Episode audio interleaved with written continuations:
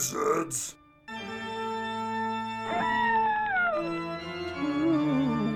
Wizards. Two wizards.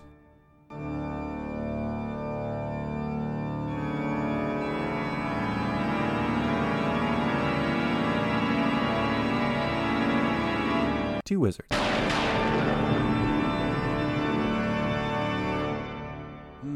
Uh, well, yeah. I uh, like I was mentioning. Uh, fall is fall has flung. Uh, it's definitely autumn time here in the Midwest, and uh, leaves are starting to turn on the trees. It's been cold and like rainy. It like rained all day today.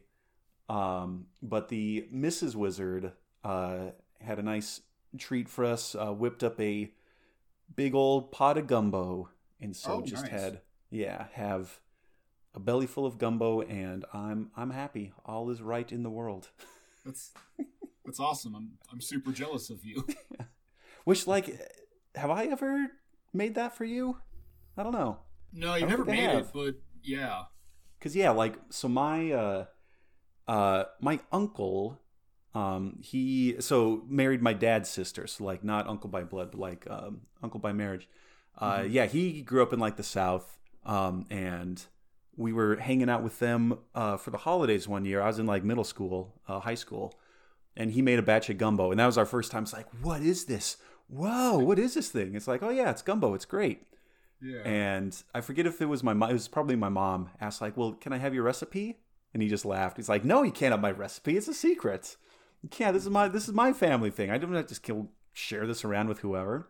kind of laughed in her face. Um, but then we were determined, like, all right, we'll we'll we'll start doing our own stuff. And so then, yeah, we I think just went online somewhere and found a recipe. And uh, yeah, oh man, it's uh, chicken and little kielbasa and so- and uh, um, shrimp. Got some shrimp in there, and then just all the other good, all the other good stuff. And yeah, super super awesome. So next time, oh damn it! Like I guess I missed when I was there in Alamosa. I should have made a pot of gumbo. God damn. Son of a bitch. Pterosaurs and gumbo. It's a winning combination. Pterosaurs and gumbo. Yeah. Rah! Ooh, Where's the oh? Yeah. Where's the okra? Rah! uh, well, that's how I am. How are you doing? You do, doing all right there, Mark? Just just hanging in there. Another yeah, day. yeah, hanging in there best I can. Fall is here. It's ooky. It's spooky. It's the season. Mm-hmm. It's the reason to start putting up your Christmas lights if you're Walmart. But yeah, yeah. Already, already. Um, are the leaves still on the trees, or have they all like frozen and fallen off by now? uh, yeah, they're still sticking around for the most part. Okay, because that because it like like autumn in Colorado, and I know like autumn's a pretty like great season uh wherever you are, but Colorado autumns are awesome for like a week and a half, and then there's that real hard cold snap and like everything freezes and dies and falls to the ground, and that's like okay, this is what life's gonna be like for the next five months. This is it. We're here. We are. Here we are. Well, and in fact, here we are. I couldn't I couldn't think of a better way to end our little banter, our little back and forth. Hey, which like for witty banter, we're just two old men saying like, "Yep, weather's cold." Yep. We got to start getting off weather. Like, I know, but but it, but it's because we're both so excited. We're excited because it is. It's it's it's autumn. We don't have to deal with summer and all that hot hot heat. We get to wear our warm sweaters and flannels and drink dark beer and relish in the falling temperatures. But here we are right now, brand new episode of the Two Wizards podcast, and I'm one of those wizards. And my name is Josh. And my name is Mark, and I am the other one of those wizards. And yeah, here we are, the Two Wizards podcast, and yeah, it's the reason for the season. Time to be a little ooky spooky. But before we do that, we got to talk about what is in our wizards chalices. Mm, yes, we do. Yes, we do. Uh, well, I have with me. I've mentioned this company before, but I haven't had this one in particular.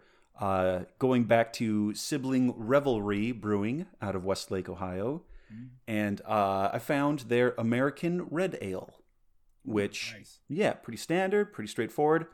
Uh, and it says uh, an American red ale brewed in honor of Rowan, the rowdy middle child. Uh, UK malts and American hops give this beer a toasted caramel profile, a subtle citrus aroma, and a taste for mischief. Uh, 5.5% alcohol by volume. So I'm I'm looking forward to that. It's been a minute since I've had a red ale on par with the Mark with the Mark uh, homebrew red ale there. So Oh, thanks, bud. yeah, you know, but uh, uh, what's what do you have uh, gracing your your your goblet, your chalice this time around? Um, it's kind of funny. I think if you were to go back at like a year to today and listen to that episode that we did for that week or whatever, I would have the same thing as I have now, and that is a kilt lifter Scottish style amber ale, and then a uh, chocolate peanut butter porter out of Horny Goat Brewing. Oh man, that is that is which it is really neat. Uh, like not to again not to like pat ourselves on the back too much, but it is super. It, it it- it's very neat to be like, yeah, what did we record about this time a year ago, and like get to like listen to us and like, oh, we were so young back then.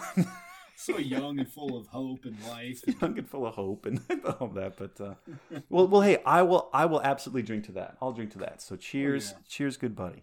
Cheers, buddy. Here's Anya. Mm, God, I love kilt lifter. Yeah, is, this is the most right. wonderful time of the year, Josh. I just I love It it is. goddamn much. It is. We get to just drink crazy strong beer and uh like prove how tough we are by withstanding the cold. And somebody says, "Oh, you sure you don't want a jacket? Like I got an extra one in my car." Like, "No, I'm fine." um cuz I cuz that was a part of my childhood growing up in Colorado was like that little bit of like toughness like, "Oh, all right, uh, second grade class, it's time for recess. Everybody grab your jackets. I don't need a jacket. I'm seven years old. I'm I'm I'm tough as nails. And then you try to play tetherball, and your fist just stings like a motherfucker because Your fist explodes as soon as you hit that cold ass ball. And you're like, I don't want to play tetherball. I'll go sit on the swing. Oh no, no, no! I stuck to the chain. Never mind. yeah. that too. Oh, That well, too. well, maybe the slide. Oh no, I totally bricked it on the invisible frost going up the stairs. Yeah. yeah. Uh, yeah, but also, but but yeah, not so. Not only the weather, but also that ooky spooky time of year. And I know last year we did our Halloween challenge, and we were uh, watching movies and reading things and playing video games and looking up artwork and all that. Uh, and and we decided we we we wanted we we asked each other if we wanted to do a similar thing this year, but you, you know you don't want to become too predictable, right? Not yeah. We got something. We got something cooking for later on in the year, and yeah. Right, right. And, and but yet also to be kind of fair, maybe uh, for those listeners who who kind of have that itch that they're wanting to scratch, like, wait, they're not going to talk about ooky spooky stuff. Oh, baby, you just you just wait, because this episode, this episode's dedicated to you, uh, and and we are we are going to get a little ooky, little spooky, and just have some fun with it. Yeah. And and along that line, also talk about some like weird spooky spooky media inadvertently. I didn't even plan on doing that. We did Oh, it. yeah, Yay, yeah. full circle. I guess so. I guess so. Yeah. So, um, uh, Mark, would you want to introduce this topic? Do you want me to introduce the topic? What do you think? Last week we did um we just kind of did like a grab bag of SCP Yes. and yeah, we were talking about some fun stuff and you and I were talking and I, kind of thought, well, hey, maybe it'd be fun to like look at real life SCP, but not in that way cuz we know it's not real, but we're going to Yeah. look at like cursed objects or haunted objects or cursed places and cursed things, whatever you want to call it, something that has something weird and ooky spooky about it. And maybe it's not malevolent, or maybe it's killing people until you can satisfy its lust for blood. Who can say? But we're gonna Right, try and figure that out tonight. Yeah. Yeah, so we are. We're, we're talking about like sort of like cursed objects or haunted objects or cursed places and things. like And so yeah, I think the um yeah the what what maybe spawned SCP is these earlier stories about like oh this thing uh man was gonna be hanged that day and he flicked a coin and it's that same coin here in this museum in rural Arkansas or whatever. But yes, we're to be talking about all sorts of creepy, cursed objects and places and stuff like that. So, and uh, and, and yeah, like we drew up our own kind of lists, and, and we did compare notes just to make sure we didn't both talk about the same thing because that'd be kind of awkward. Well, uh, I guess let's see here. Uh, uh, I could start, unless there's Yeah. one that you want. Okay, well, well, what if we do this? Now let's I- just I'm- shotgun these, yeah. Not Yeah, well, shotgun, well- but you know, yeah. Yeah, we'll just kind of go through. Well, um, as I was doing some of my research, um, some of the ones that I found, and I almost want to start with this just to get it out of the way. Um, but uh, I want to talk about one or maybe even two uh, creepy dolls, cursed dolls, because that seems like Okay. kind of, kind of an obvious one, right? Like, of course, there's like the like Chucky franchise and like the freaky porcelain doll, whatever. Um, Mhm. And so, like, kind of paying homage to that. Um, but the first one, um, but the, the, the first one I want to talk about is uh, Robert the Doll. Ooh, okay. And this is a uh, sort of, yeah, like a doll that's apparently been terrorizing Floridians for 116 years. or I guess now uh, 117 because we're because we're in 2021 and the last time this article was updated was in 2020 uh, and so and so this is from uh, allthatinteresting.com uh, little write up here by Katie Serena and checked by John Kuroski. Oh, okay. Uh, but it says that the that the creepy story of Robert the Doll began when he was gifted to a young boy named Robert Eugene Otto in 1904, and this haunted toy has brought horror to Key West, Florida, ever since. Drink. Drink.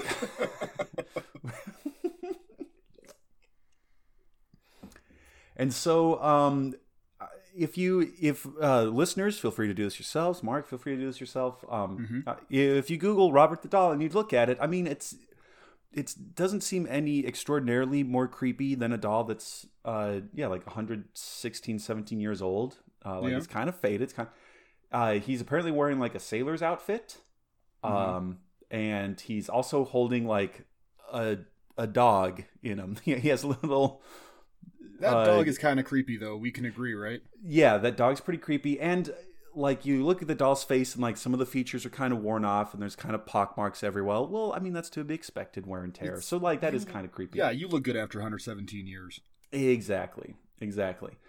Um and so uh and, and so uh, uh uh the legend has it that this 116 year old straw doll is haunted by a malevolent spirit. Uh, the original owner, a boy named Robert, th- this boy named Robert Eugene Otto, used to blame his, mischief on the doll until the evil forces inside the toy took hold and the mischief became more sinister. Ooh. Uh, even today, misfortune allegedly befalls those who insult the doll. So I guess look out, Mark. We were talking about how creepy this doll is and how kind of Oh. derpy and stupid the dog is. Well, I guess we'll just have to see. Um, from allegedly breaking people's bones to causing their cars to crash, Robert the doll remains a terrifying figure for all who encounter him. All right. Well, I hope Robert doesn't hear this episode then. Yeah, I, I, I hope so. I hope, or maybe, yeah. Quick, what? How many downloads have we had in Florida? we, we can, we can, uh, we can play the odds here. Uh, but, um, but, uh, so like with many of these stories, uh, these legends, there's kind of multiple versions, multiple origin stories. Some say that uh, it, that this doll was a gift from uh, Robert Otto's grandfather. Some say that um, some of the family's maids hexed the doll and like kind of cursed it that way. Okay. Um, we're not exactly sure, uh, but um, yeah, like strange things began to happen around the household.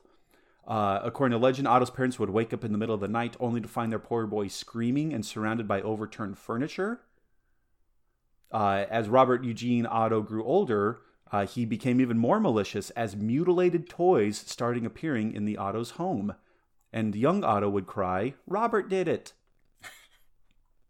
So I guess Okay. kind of a little bit of like Sid from uh, Toy Story Toy 2. Story.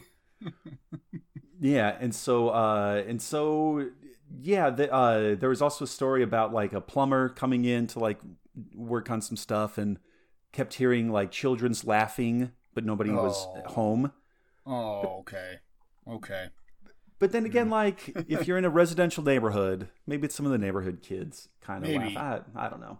But is there ever laughter in Florida, Josh? Can we ever say? That, that, that is that is that is true. Um, and so uh, uh, uh, young young human Robert Eugene Otto grew up and uh, uh, moved away, and uh, I guess he got into like the Academy of Fine Arts in Chicago, and then the Art Student League in New York. Uh, and when he was at, when when he was at the Sorbonne in Paris, uh, he met his wife Anne, Okay. uh, and um Anne did not like Robert the doll. Which okay, that also makes sense if you married a guy, but he still has like this creepy ass doll from when he was a little kid around.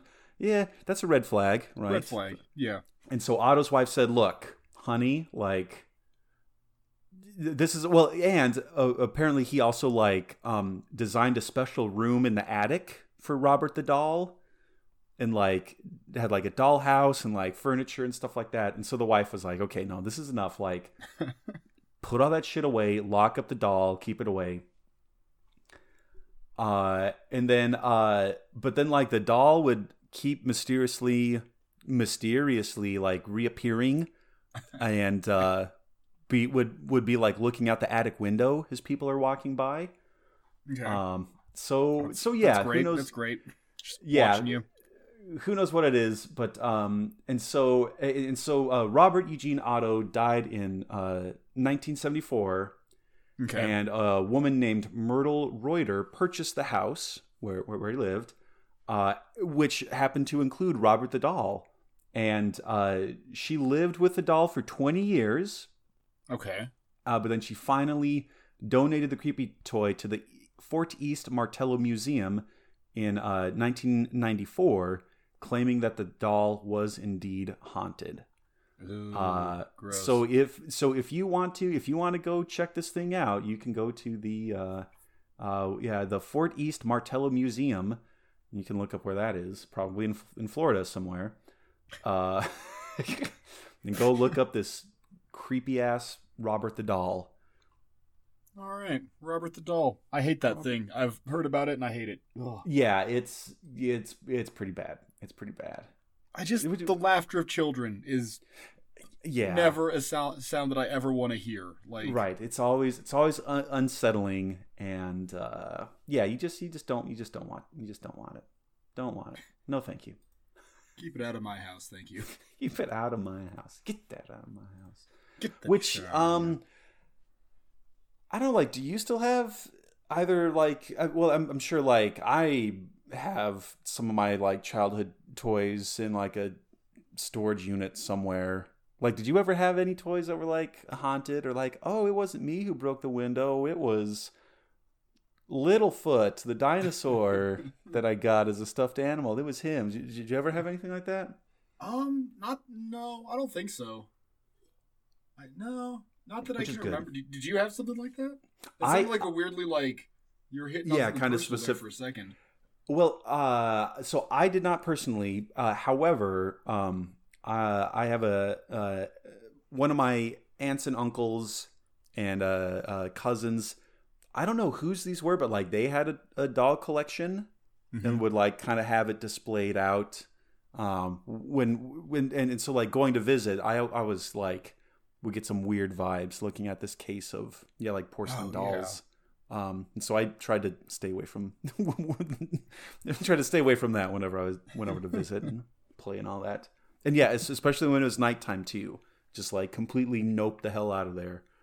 And uh, Yeah, it's like, no, I'm just gonna go downstairs and go to bed. Good night. I'm gonna go literally anywhere else other Yeah. than the horrible doll room. yeah. so yeah, that was that was all. That was all. I was just I was just gonna I was just curious to be like, oh no, Josh, I've never told you about Marky the doll.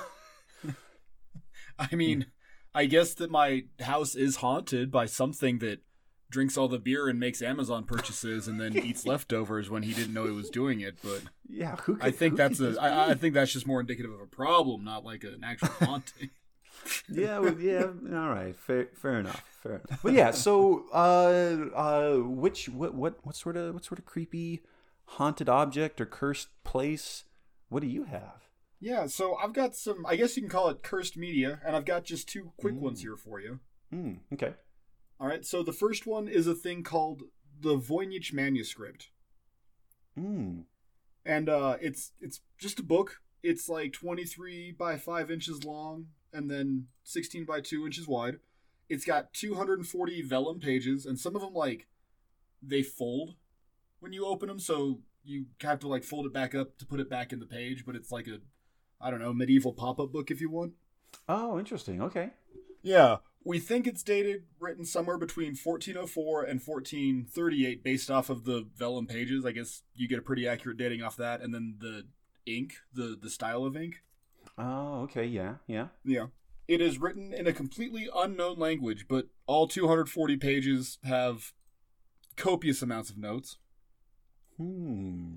And this comes from a uh, Professor Gonzalo Rubio, who is an expert of ancient languages from Pennsylvania State University. They he he um did a what do you call that survey study whatever. He looked at the Voynich manuscript. Oh, okay. Okay. The things we know are grammatical markers, things that occur commonly at the beginning or end of words, such as S or D in our language, and that are used to express grammar, never appear in the middle of words in the Voynich manuscript. That is unheard of for any Indo European, Hungarian, or Finnish language. So, takeaway point is Hmm. this thing isn't written in anything that we know. Yeah, yeah, yeah, yeah. What we sort of think it is is just a collection of knowledge. There's several folios that it breaks down into. So there's like herbal, astronomical. There's this uh I don't know how you say this. Balneological, and it's like a dense continu and so this is just the description and I get a kick out of it. A dense continuous text interspersed with drawings mostly of small nude women, some wearing crowns, bathing in pools or tubs connected by elaborate works of pipes. Okay, that that's uh, uh I know what I want for Christmas. Uh, there's a cosmological, pharmaceutical, and then recipes. okay. And so all of these have tons of text on them, tons of like super colorful pictures. But it's really weird because we don't know who wrote it or where the hell it came from. Mm.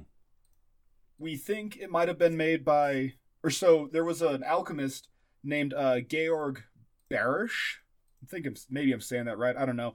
But Okay. in um, but he said that it was taking up space in his library, and in a letter to a friend of his who was really good at cracking, I guess, Egypt. He according to this, he was good at um, deciphering Egyptian hieroglyphics. He Mm. sent the manuscript to him to look into it, or he had written the manuscript to him about it in uh, 1639. And that's the first time we ever see this book referenced in history. That's super Uh, interesting. Wow. Yeah, it's kind of weird. Uh, that guy's name was uh, and who received the book, and uh, he got it in 1666. Evil thunderclap. Inside the book, he found a letter that said it belonged to Rudolph II, who was a holy Ro- or who was a holy Roman emperor. Cool, good enough. Mhm, mhm. And this he figured this was found out in 1912 when it was bought by a guy named Wilfrid Voynich, who was this big hot shit book collector. Cool. Mm. We don't really know what it was though, and that's why it's so damn weird. We think that Rudolph had it in 1611, and that's important. One of the running theories is that Robert Bacon, like that Robert Bacon, the super famous Robert Bacon, or Roger Bacon, not Robert, sorry, Roger Oh, yeah. Bacon. Sorry, my bad. He wrote it just for funsies. He had nothing better to do than to write 400, 240 pages of crap in a weird language that we, up until this date of 2021, have not deciphered. Cool, maybe. Um, and if that's the case, we think that maybe it would have passed to the court wizard John Dee, which Mm. an actual dude who was a real wizard way back when. There's a theory that Voynich maybe just faked it because it would be insane to have a lost Roger Bacon book. Yeah, yeah. Yeah. Some of the drawings in it ma- make are similar to a guy named Giovanni Fontana, and he also used the type, the same type of cryptograph that is written in the manuscript. So maybe there's that one, but then the final point, and this is maybe where I think it is, it might have belonged to the imperial distiller, and I'm gonna mess this one up, Jacob Horschicke, or under his Roman name, uh, Jacob Sinapius. Sinapius, I don't know, but he Mhm. was the royal, or he was the imperial distiller under Rudolph II. And I think it was just like his weird recipe book. but either way, we don't know what the hell this thing is. It's not necessarily cursed, so I guess if we had to like draw the parallel, this is just a safe class. It's just weird and it's yeah, just a weird thing. it's in the Mm. bathroom. You can read it if you want to, but it's also huge, so maybe don't. that is yeah, that could I would love I would love to yeah, get get a sort of copy of this and just I don't know, well cuz cuz like I mentioned too, like I only like barely have like brushed my fingernail against the like depth of uh, like studying manuscripts and studying papyri and all that. But it's it's so cool. It's super super cool to like dive into that stuff. And yeah, I'm also and and uh, just have all these weird illustrations that you're like, I have no idea what this text means. There's a bunch of naked ladies taking a bath in like a weird series of pipes. Like, what does that mean? but uh, What are all these pipes? what are yeah? So um, yeah, uh, if you're looking for a stocking stuffer for this 2021 Christmas season, uh, listeners, get your copy of the Pocket Voynich manuscript. Maybe you can decipher it where literally thousands of others have failed. Which, like well, AI can't do it. it. Nothing can figure it out. It's just, and that's why we think that maybe it is just a hoax. But it's too good to be a hoax. If that makes Hmm. yeah, sense. it's too, well, and and because because that's the other thing too is like now that we okay, so when this thing was first kind of uh making the rounds wherever, and you had to like sit down and you know write everything out, but we have like computers and we have like crazy algorithms that can crack codes and uh, and stuff like that. So I I would also be super interested to yeah learn what what what sort of work has been done to try to make sense of this thing, or if like there's like maybe just even like a paragraph that we have kind of sort of figured out. That'd be super Yeah. super interesting. Mm. We know that there's a cipher in it. We know that, that that's where we get the deal from that uh, Giovanni Fontana. But like, Right, right. and it's the same type of cipher. And I guess that was a big deal was writing in ciphers back then. Because again, it was Oh, the, you know 17th century, and we had nothing better to do. But yeah. confusing notes for all. well, and the, the, and then yeah, you get the Leonardo da Vinci types who are like writing two different ciphers with their left and right hand at the same time, and nobody tell Dan Brown about this, um, or we'll get a crappy follow up to you've you've cracked the Da Vinci Code, you've solved angels and demons. Now uh, get ready for the the Voynich manuscript, and then it does. It turns out to be this like im- imperial distiller, like uh, uh, yes, this is my recipe for gin. two two cups elderberry flour. It's like that sounds delicious. I'd love to try that. And then there's like a yeah, like a Franciscan monk somewhere who's also an assassin. Eh, the Dan Brown. Eh. Uh, but, any, but anyway, the gun to the, the, the the assassin's got the gun to Tom Hanks' head. Read it, read it, damn you! It, okay, D- drink your Ovaltine. yeah, drink, yeah, be sure to drink your Ovaltine. And then the monk goes mad and shoots himself in the head. Yeah, it's like I've been living a lie. I've been drinking Nesquik, and then he, But then his blood splashes on the page, and then the like the Then writing glows in gold. And it's like, my God, the prophecy of the the red flying snow. That's what it was. That's what it was. What does it actually say? Eat your cream of wheat? it's just all like 1920s like food advertisements. Son of a bitch. Son of a bitch. Oh god. All right. Well, well, yeah. The Dan pomade for a superior hold. With our trusty leaded gasoline. Laramie brand cigarettes. yeah. Okay, anyway, sorry. Um, anyway, no, no, that's okay. That's all right. Um, so well, there, the- so Voynich manuscript, and then the other one I have Hmm. is something called the Codex Gigas, and I'm sure you've heard of this one. You've everybody's seen this thing, Yes. everybody's heard of it, but I Yes. think it's cool as hell. And in this case, we actually have a book that has caused harm to at least one human. Mm. So it's the largest medieval book that we have. It's 36 inches long. It weighs 165 pounds. Whew. That's crazy. It's got 320 vellum pages made from 160 donkeys. I love that stuff. Oh, I love it so because because yeah, like vellum and like all that stuff. Like you didn't have you didn't have uh, fancy paper with treated and yeah perfectly bleached white? No it's just ah crap i gotta write this thing down. What do i use? Yeah. uh here's some here's some animal skin. I punched this calf skin. That'll have to do. that'll that'll have to yeah. We'll we'll make it work. We'll make it work. And so, what it is, is a collection of knowledge that was said to have been written over a single night by a monk who had committed some great sin. And he was going to be Mm. walled up inside of his monastery or whatever unless he could compile this book with all the collection of human knowledge, which I guess in the 1300s is literally nothing. So, it's like 20 pages of shit. okay okay yeah But there's no way you can do this. So what do you do? Well, being a monk, you don't ask for God, you ask for Satan. So Satan appears and he helps the monk write this gigantic book, and the monk is so excited about it that he puts a picture of Satan in the book to say, "Hey, thanks, guy." And you can see this giant ass picture of Satan, and everyone wants to know, "Oh, what's the Codex Gigas all about?" And it's just weird stuff, nothing really. But here is where the curse happens. Number one, it's kind of fun. Um, Mhm. so the monk, according to legend, wrote this overnight. They didn't. It was written over the span of 20 years. But, like, remember, this is the 1300s, so information travels at literally slower than a snail's pace. So 20 years of compiled information would be a huge undertaking and probably, like, one of the most complete records you would have. yeah yeah totally Which that's kind of insane and cool, and that's kind of why some people say, "Oh, yes, it is a cursed work," because surely only the devil could have made a book so quickly overnight in whatever the 1300s. It's not. But once upon a time, there was a fire in the monastery where the book is housed, and in order to protect this book, somebody threw it out a window and nailed somebody with it. Which is where we get our curse from. And That some is- reports I've read said they died, and then others said they were just kind of fucked up because they got whipped by a 165 pound book. But that also makes sense i mean yeah yeah,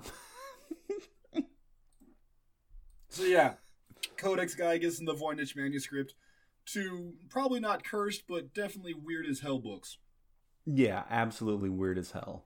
That's too funny. That's too funny. Yeah, I I want both of them. Like I I already have way too many books. Um and the Mrs. Wizard has told me like, "Okay, Josh, you actually have to read some. Like finish reading some some of the books you already have before you buy new ones." But uh yeah, I think I'm going to have to find these. Yeah, find that these. dog won't hunt. oh boy, there you go. Yeah, there you go. All right, what do you Uh, got, buddy? Well, next on my list is again sort of creepy stuff, creepy uh, stuff. But this is the uh, cursed death chair of Thomas Busby, and uh, it's a allegedly haunted oak chair that was cursed by the murderer Thomas Busby before his execution by hanging in 1702 in North Yorkshire in the UK. So we're going across the pond this old chair. Okay, so also just real quick, this chair is 300 years old. That's insane to me. That's so crazy. This chair is older than the United States of America. It's a weird country song. Yeah. It's older than America. Her name is Freedom. You can rock on her. Unfortunately, it's not a rocking chair, but Oh. uh, but yeah. So so um, uh, so, so yeah, in in in North Yorkshire, uh, this is where it and this chair just like hanging out again, like kind of like Robert the Doll, just kind of hanging out in a museum or something. uh, but um, so so yeah, uh, in 1702, the story goes, one Thomas Busby brutally murdered his father-in-law, uh, and his partner in crime. Uh, Okay. or, or- or- or- sorry, or, or, or- and his and his partner. I, I take that back. In a crime that the two frequently committed. Oh, So okay. he- I was like, wait, his father-in-law was his partner. That's cool. I like it. Yeah, yeah, yeah, yeah. The, yeah, the story goes that like as he's finally like caught and he's brought to justice, he he curses this chair, uh, and or or something like that. Uh, We don't even know if he like said something or touched it, or if it's just like, oh, that's that murderer's chair. um, but it says that, but but but but the story goes that if someone uh, sits in this, which was apparently his favorite chair, um, that person will uh, see some sort of accident or commit suicide or die of a disease. Okay. And uh, several sources say that when they were sitting in the chair, they heard the voice uh, whispered uh, that was apparently Busby, um, and saying that may death come to anyone who dares sit in my chair. So this guy was just super possessive of his chair. He didn't want This- anybody sitting in it. Okay. Yeah. This is, I guess, like the lazy boy of, yeah, the 18th century, like like the early 18th century. I say, get out of my slothful lad. because my maternal grandfather he had his like recliner his chair and Mm-hmm. he'd get really feisty if there were some grandkids sitting in it and it was his turn to have a sit so um but um but but but but anyway so um this this article and i do want to give proper credit this is from medium.com but it just says edwin so I, uh, Edwin, I would tell you, I, I tell our good listeners your last name, but you haven't told me. But apparently, this uh, guy Thomas was, yeah, just a pretty, pretty scummy, low life guy. Uh, he and he and his uh, wife Elizabeth, uh, they they had a family and a house together.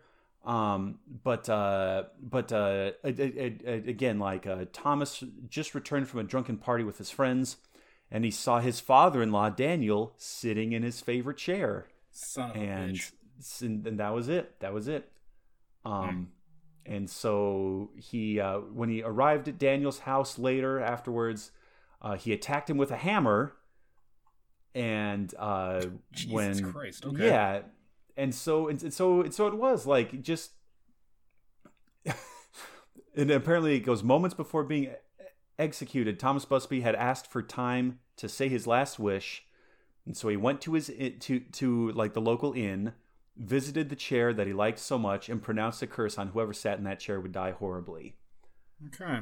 Um, and so, and there's a there's to this day that's like part of the advertising for the for this for this place. Like, yeah, come see the Busby Stoop. That's what they call it. This this this old chair that um. So so all right, whatever. The, it was it was the 1700s, uh, something like that.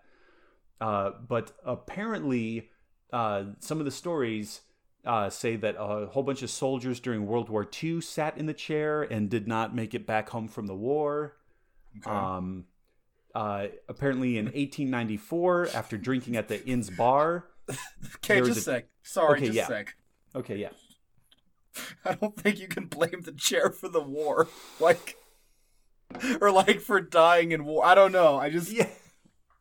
unless maybe. like unless like war was over. Like they were Yes. coming home, they all stop off at this pub where this chair is at and they all have a seat in it, and then they die like as soon as they get home or something, but I'm sorry, I'm not gonna give you Phantom I'm not giving you what's his name? Marvin?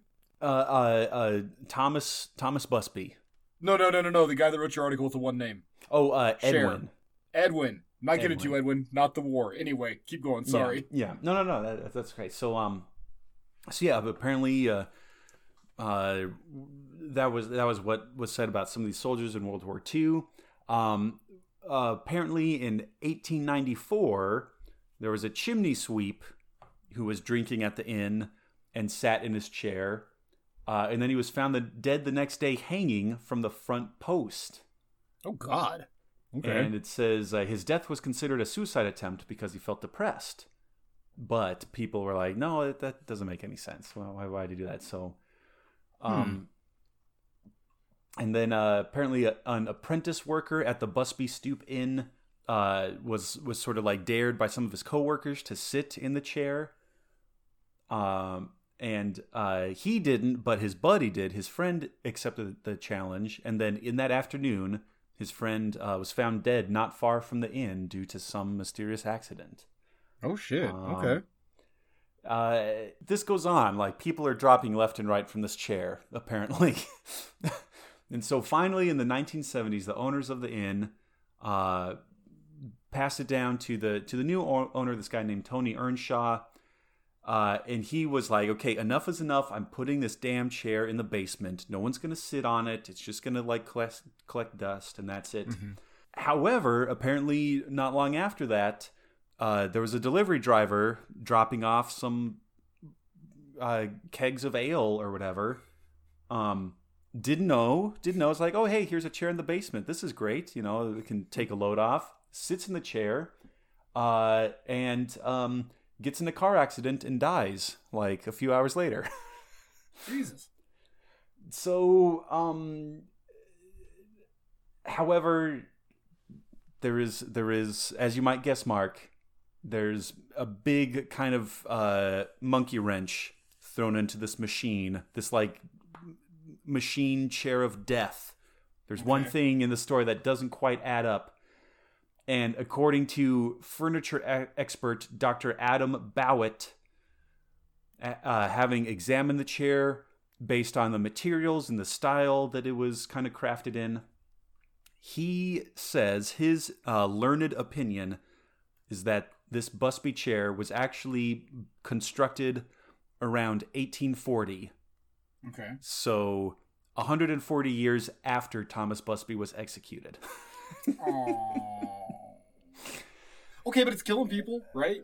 but uh, but apparently it is the same chair that has that has killed people. So I I I don't know. Maybe maybe uh maybe this is like a weird British version of Boroboro tone where um like maybe one of the legs one of the legs was something or like it got uh, composted and a tree grew in that spot and so now it, it, it has the spirit i don't know something like that uh, but but if you want to go you can still go check out the chair uh, but apparently it's like uh, uh, suspended by like uh, uh, hooks on a wall. And it's like a good five or six feet off the ground. So like unless you really try to sit in the chair you have to like kind of high jump into it. Um, but yeah so that's the story of this murder chair. Cool. so yeah Murder yeah, chair. murder chair All right. oh god it's good to laugh again It's good to laugh again. it's just the stupid stupidest goddamn things I know I, I know I shouldn't be, but I'm hung up on like the guys in World War II and like, you know, when you die you get the letter home from your commanding officer. It is my soundest regret to inform you that your son Percival perished on the 22nd of September, 1942, when they he was on leave at a pub and sat in a chair and then did he at least give his life in in in in service of his country? Well, no. Did he die storming the beaches of Normandy? No. Well, not that's not it either. Was he shot down in one of the uh, dog fights during a blitz? No. Well, then, damn it! How did my son die? He sat in a chair. he was up in Yorkshire. He sat in a chair, and then I don't know. He a wrench fell on his head or something. something like that. sat in the chair and got mugged by a bunch of kids and died. Yeah. So. God so- damn this war! Yeah. when will we learn the folly of man? yeah, that's it. They're like even more like worked up about it, but they have any right to be. Charlton Heston riding down the beach falls off his horse and looks up and sees the chair sitting in the sand. Ah! Damn You you! blew it up! And then Dr. Zaius goes to sit in it. No! And he pushes it out of the way, but it's too late. And Dr. Zaius sits in it. And then the Statue Yeah. of Liberty falls off the cliff behind him because whatever. I don't know. Yeah. Uh, This broke down. I'm sorry. No, no, no. It's like, oh, don't don't go into the forbidden zone. Why not? There's a chair. Oh dearie, dearie, dear. Okay, all right. Enough, enough Okay. of that silliness. Enough of that silliness. Come on now. Got a got a somewhat professional podcast to to run here. We do. Shit, no one told me. Ah, oh, god damn. Because we're totally professional. yeah. All right, so Thomas Busby's chair that killed people even though he wasn't killing them for, what, 140 years, you said? Yeah, he was. Yeah, well, well out of the picture, but it, it's his like namesake chair, I guess. So Yeah. Okay. um. So I got okay. So I got one for you, Josh. And uh, Okay, this is the one on that. I was excited about. That was like, ooh, I get to have an experience with Josh, and he gets to experience it. What I'm about to show you is an allegedly cursed commercial from 1986. oh, jeez. I sent you a link, and I'm gonna underscore it in the show here. So go ahead and hit play. Okay, all and right. I can also assure you Pulling that up- there is no jump scares in this video. I Okay, wouldn't, good. I wouldn't do that to you. Yeah. Good. Okay, all right. So playing So now. this and- commercial aired in 1986 in Japan. okay. And I'm just kind of narrate. It's a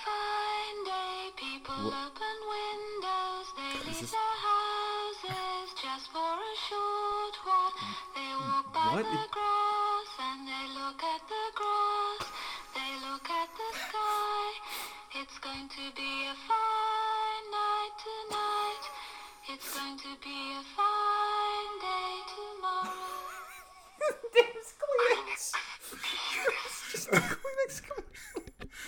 It's gonna be a fine night tonight. It's gonna be a Kleenex tissue this. Well, because so like So describe that because you, you were gonna describe it. and I think you're like I was about overwhelmed to. by the goofiness of it. no, it, it was. I was I was getting ready to like do my whole thing, like narrate what I'm seeing, but within the first like quarter second, I was just like stupefied. Um, so there's like a there's a there's a woman in kind of like a white dress, and she's apparently I don't know like sitting in like a bird nest, like a giant bird's nest, or, or just a bunch of straw. Yep. And I don't know if this little kid was supposed to be like an oni or something. Yeah, he's like he's a little he's like a little baby oni. Yeah. Okay, yeah. So like like like red skin is wearing like kind of a like grass loincloth. Um and then has like one horn sticking out of his head.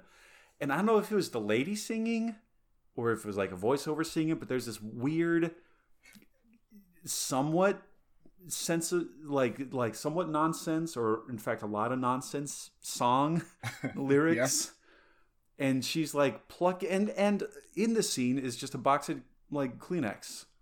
And she like takes takes one out and it's kind of like oh wow and, and like gesticulating. And then it like flies away from her. That was that was not oh okay so like what's the cur what's the curse of this So- I, I don't get it big dan this thing that you just saw apparently just upset every single Japanese person that saw it in 1986. The state, the station that aired the ad was flooded with complaints. The uh, advertising company got their reputation was severely dinged. People reported several different issues with the commercial. Number one, some said that like there was weird backtracking audio of like people crying behind it. And I, what you watched was the commercial, right? okay yeah yeah Yeah. Um, there was weird audio. There was weird subliminal messaging. Several complaints registered said that the song was a said that it was in poor taste to play a German song because they kept hearing the words "die, die, die," and if you sprechen the Deutsch "die, die, die" means the, the, the. yeah the the the the Bart, the, but the Kleenex, the. the kleenex the But people were fucked up about this commercial, Josh. i It had to be pulled off the air, and then rumors just ran rampant. Apparently, the cameraman who shot it was said to have been killed in a sauna because apparently that's a thing that can happen. whoa okay all The right the main actress that you saw, her name is Keiko Matsuzaka.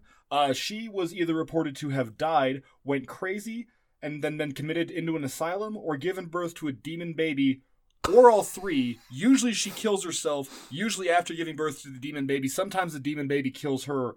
We don't really know. holy cow man yeah there are rumors some- that if you watch this commercial after midnight, uh, everything just changes. Like I guess the audio gets weirder or something. And I've watched I've watched some of the videos on YouTube, and it's just really shitty editing. It's like, oh, there it is, the color's inverted. Hmm. It's like, no, they didn't. Shut the fuck up. yeah you yeah don't don't don't ruin it like because that's the one thing like if it's one thing to like just kind of have that be the urban legend or, or whatever again like kind of a uh, callback to our urban legends episode but yeah. Yeah. don't then don't do something like oh no there's a look it's a it's a spooky spooky ghost it's like no it's not you just you you got that from like the Photoshop like asset store. like like I have that as my desktop wallpaper, you know? That's not it's not a it's not a new thing. Um, the song that you heard was a song called "It's a Fine Day" by Jane and Barton. It was just a weird choice of song that was not received well by Japanese audiences.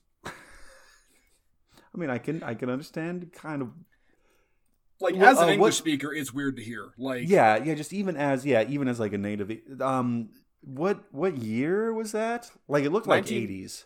1986. Yeah. Okay, 1986. Okay. And so I'm already gonna bust this one for us because Okay. it's just funny. But I love the idea of like this commercial horrifying people. Number one, Keiko Matsuzaka is not dead. She is alive and well. Yeah, she's doing just fine. Probably And, did not uh, have a demon baby.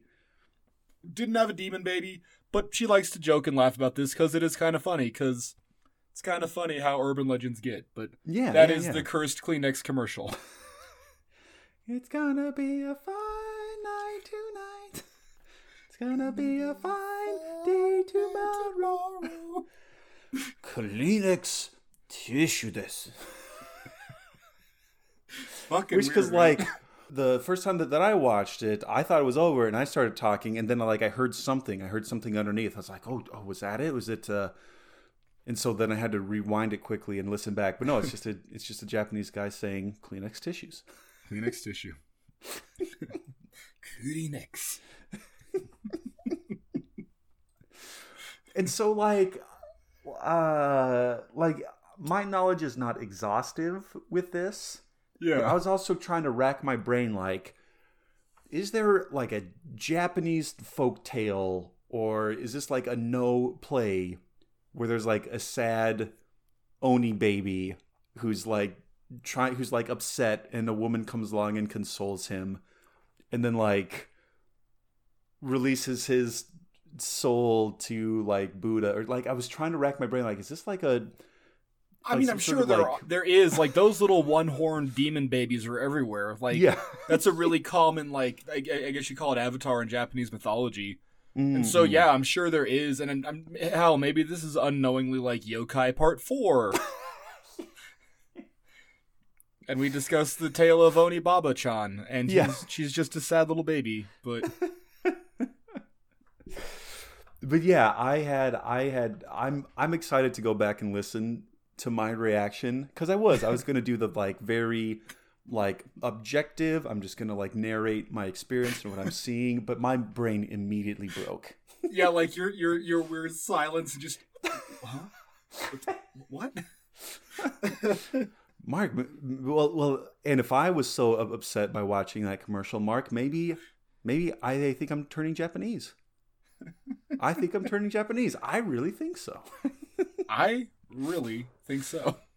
Well, because that was also part of it too. Like I was, like I was wondering if like that was like a cur- uh, like a curse commercial because because I saw the like title pull up in in uh, uh Japanese. I was like, oh, okay, is this like a weird like Reagan era?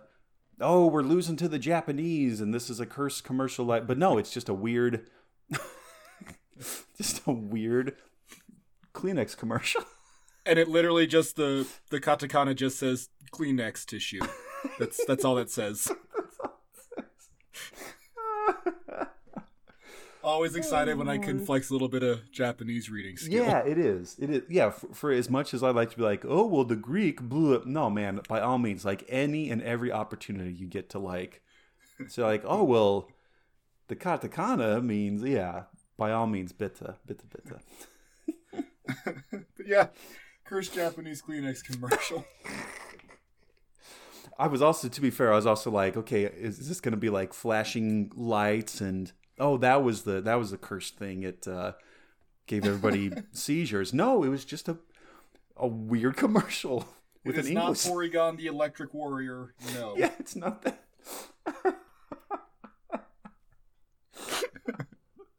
Gonna be a fine night. It's gonna be a Oh, man. cursed day tomorrow. I uh you know, like I'm laughing so hard that I might need a, a Kleenex myself.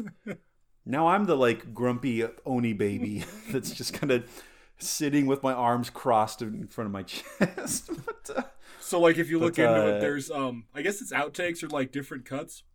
And one of them is that little Mm, baby okay. just like grabbing Kleenex and going fucking nuts throwing out of the thing. like ripping him out of the box and just playing with him like a baby would do. that is awesome. That's so cool. I'll put them up on the Twitter. Oh, they're, Lordy. they're funny.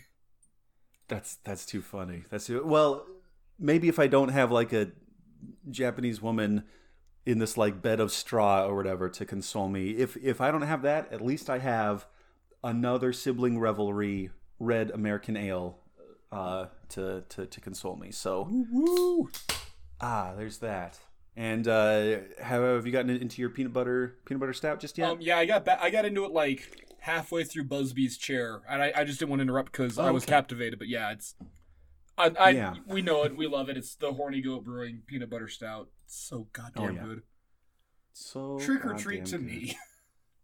Yeah, and, and truly, also the the kind of nice thing about like spooky spooky time is is yeah, you get to like either still go get a bag of candy just for yourself, or uh yeah, kind of splurge and get really good beer. So Yeah, no, like last also year we were kind of debate or like kind of talking and teasing about like, oh yeah, I got some candy for the trick or treaters, and we are like, yeah, I bet they don't get any of it. Yeah, this year I can't really front because you know whatever. It's still like year one through quarantine. We're still just living life, but I'm still just Yeah, gonna yeah. buy a bag of candy and say it's for the trick or treaters, but it's all for Mark. Yeah, That's that's Which, the cursed truly- object tonight. Is my goddamn sweet tooth. It'll probably kill me one day, or at least maybe lose a foot. Who can say? yeah. Who can who can say? Who truly who can say? Oh golly. Well, I guess um I guess let's see here. What do I have? What do I have next in my list? And, and again, I I don't I don't know if I'll get to all of these, but um Oh, this one I think this one will be pretty good. Okay. This one will be pretty good.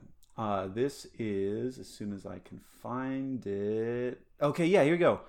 Um so I guess well or or you kind of had a pair. You had you had two that you kind of Yeah, uh, yeah, yeah. The, the- together the books, yeah. and I can I can do something like that. I can do two cursed objects, one stone, the kind of thing, whatever. Okay. Um, but these the the sort of common thread with these is uh these are cursed objects, haunted objects associated with actors, actors. okay. Uh, and the first one is the cursed ring of Rudolph Valentino. Who was Which- Rudolph Valentino? Rudolph Valentino was a, a very famous, one of the most popular movie stars during the silent film era in the 20s. And uh, he would always play this sort of like brooding romantic hero. Like he wasn't necessarily like a big buff guy, like he wasn't like your Errol Flynn types. He was just like, oh, I'm gonna look really sad and pretty into the camera, and like women would would swoon and fawn and faint and uh, there is um, uh, there's a great let me let me look this up here um, there's a great comedy yeah and it's called the world's greatest lover Okay. uh, 1977 starring one gene wilder Oh, really? where where Gene Wilder um, he's kind of dissatisfied with his life and so he's going to travel to Hollywood and become an actor and his name is Rudy Valentine Okay. but people's like oh no we're going to cast him as like a replacement Rudolph Valentino and uh, it's hilarious it's a great movie absolutely check it out the world's greatest lover World's greatest Um, lover. so uh, it has Dom DeLuise, it has Carol Kane, Gene Wilder. It's Oh shit. Okay. and and writ, written and directed by Gene Wilder. oh even. shit. All right. So, yeah. On the list. Uh, so yeah. So so so yeah. So so that's who uh, Rudolph Valentino is, and uh, apparently uh, in 1920 the movie star bought a a plain silver ring that was uh, embedded with semi-precious uh, stones from a jewelry store in San Francisco. Uh, unfortunately, I don't have any more details beyond that. I don't know what kind of semi-precious stones they were. Um, but uh, but uh, he immediately fell in love with the ring and ignored the store owner's warnings uh, that he believed it was haunted. and uh, uh, apparently uh, uh, Valentino wore the ring while filming a movie that ended up being a complete flop. It was a it was a complete bomb, and he put the ring away for many years. But one day took it out for what would be his final movie, and he died shortly after that movie uh, uh, was was completed, still wearing the ring. Ooh, okay. Uh, but it didn't stop there. This blood, the the the lust for blood that this ring had was not satiated by killing Rudolph Valentino. Um, it was then passed along to Pola Negri, one of Valentino's former lovers, who suffered a severe illness but recovered. Okay. Uh, but her career uh, was never the same afterwards. She passed the ring on to a young singer named Russ Columbo, who died in a shooting accident. Okay. Uh, Columbo's friend, Columbo's friend Joe Casino wore the ring and died in a car accident one Joe week later. Casino. God, these are some names, Which- Josh. Like, Yeah, like Rudolph Valentino, uh, Russ Colombo, Joe Casino. Like that was, that was that was it, man. That was that was it. That was the time. um, this is also kind of funny in sort of like cinema history. Uh, one James Willis oh shit. a- attempted to steal the ring, but was caught by police and shot. Okay. And apparently, the list goes on and on and on. At least three more people who owned the ring died when it was in their possession at some point. So, yeah, truly, just this ring has, um, yeah, like it, it just, it just, it just likes killing people. cool. Uh, so so there's that one, and then also th- this one. This one's fairly famous or relatively famous, relatively well known. Also associated with an actor, um, and this is uh, James Dean's Porsche that he named Little Bastard. Oh yeah, I I almost did this one because it's so insane. Yeah. Yeah, it is, and, and so and so uh, very very quickly. Uh, so when he was filming Rebel Without a Cause in 1955, uh, James Dean purchased this infamous Porsche uh, 550 Spider, which he nicknamed he he dubbed Little Bastard. Uh, and uh, when he was uh, going to a race, he was he was driving uh, this car to a race. Uh, one week later, he was going 85 miles an hour and when he hit another car and was killed instantly Jesus very Christ. very sort of so famously Yeah. uh and if if only I I don't know maybe if Star Wars were made like 20 25 years earlier maybe this would have carried a, a little more weight. But apparently a week before the accident actor Sir Alec Guinness What? claimed claimed that like he like saw little bastard or like walked by it or something like that and he had a premonition. He felt the force. He felt the force saying like this car is kind of screwed up. You shouldn't do with it so i i trust alec guinness i would believe that he could like sense something yeah, he's goddamn Obi Wan Kenobi. You bet he can. goddamn right uh, and so as you might imagine like like james dean very famous actor at the height of his career Mm-hmm. uh, died, died in this accident. So so the car like instantaneously uh, gained this reputation for being cursed. And then here's Sir Sir Alec saying like, "Yes, I told you so, dumbasses. If, if only you would have listened to me." um, but um so after after the thing, like it was it wasn't totally wrecked, but it was pretty banged up. Apparently, they were able to to salvage uh, some of the parts. Uh, the the engine, the transmission, and the suspension system were put into two different race cars, Okay. both of which crashed in the same race. Oh shit. Okay. Cool. And o- and, and only one of those drivers uh, survived. Uh, tires from the Porsche also blew out after being placed on another car. And okay. the Get car better fell. tires. Come on. Like. Yeah, Really? Okay. also also that, and apparently uh, the the car fell on two different people while being exhibited and serviced. So as Oh it was, I guess, kind of like in a museum or like on tour, like here's the infamous little bastard. He's like, oh, you ain't seen nothing yet, and fell on fell on two different people. Um, uh, and uh, it, the and this all transpired within five years because it says that the car disappeared in 1960 and nobody knows where it is. So it's just so who, gone. So who knows?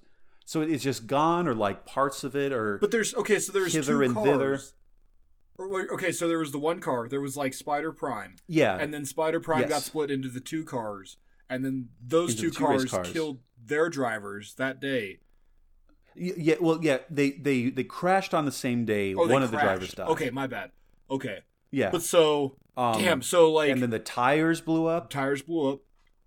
and then uh, Porsche 550 Spider Little Bastard Prime, uh, as it was in like a museum e- exhibition or something like that, or was being kind of worked on, fell on two different people. But this wouldn't be like the complete one, right? Because we still have like the two weird cars. So This is getting so is like also there's back to the weird, weird like, six degrees of of separation with this car, and like can Yeah, we track every yeah. like tragedy to this car? Did yeah, like where's where's this car's dipstick? Like that, like I want to know. I'm I'm kind of freaked out now. Like I want to run outside and It was in the vehicle. limousine that JFK was riding in on that fateful day in November, sir. That's where that dipstick is. That's where that dipstick is. hey there, Jackie. Check this out. I found this little doohickey here. I think it'll, uh, think it'll really pimp my ride. It's like, oh, oh, Jack. I don't know about that. Ah, shucks, sweetie. You just, you just wait and see. And then, yeah, hor- hor- horrific, hor- horrific. You checked the gas cap on the planes for 9/11. That was little bastard's gas cap. I'll let you figure out which Or- plane it was, but all right. Yeah, or or yeah, like someone had like a like a keychain that was like the same recycled aluminum, or I, I don't know, or, or steel. That little or- twisty knob on the glove box, same twisty knob on uh, Princess Diana's car. Same little one in the glove box. Son of a bitch, little bastard. uh, any new listeners who happen to be joining us for the first time, yeah, this is this is who we are. We get we get dark. We get we, we get pretty dark and just laugh about it. We're terrible That's what two wizards do. That's what two wizards do. Damn it! You know, we peer into the void and laugh so you don't have to. Uh, but uh, but yeah, so so those were our those, those were my like two for one uh, Okay. uh, bundle. Is Rudolph Valentino's ring that went on to kill like ten different people, and uh, James James Dean's uh, little bastard uh, 550 Spider Porsche. Um, that again like just killed a whole bunch of different people. Cool. Right on. Yeah. Might be responsible for JFK's death and Diana's death and 9/11 too. Who can say? It it it disappeared in 1960. We don't know. We don't know where it is. We don't know. A young Donald J. Trump drove up the sidewalks of Mar-a-Lago, Florida, Yeah. in a That, car like- that had a single hubcap from the Spider, and it was there he devoted his life to evil. Yeah. That's a golden escalator that he was riding down. Some so, some say that the catalytic converter was used. I don't know. I don't. I don't know much about cars, Sorry. and that's probably apparent to anybody listening for a long time. And but- then it, and but yeah, then the yeah, fuel yeah. pump went into my Ford Ranger, causing it to crap out several times.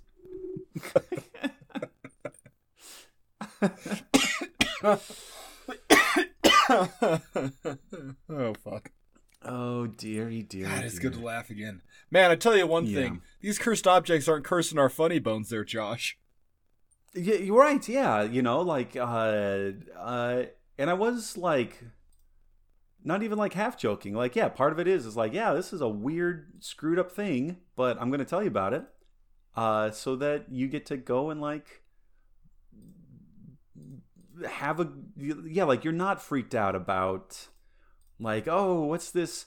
Oh, this this looks fun. Uh, honey, check out this website. Like nine cursed objects. Ah, but but but if you listen to the podcast, you get that filtered through us, and we can absorb some of that.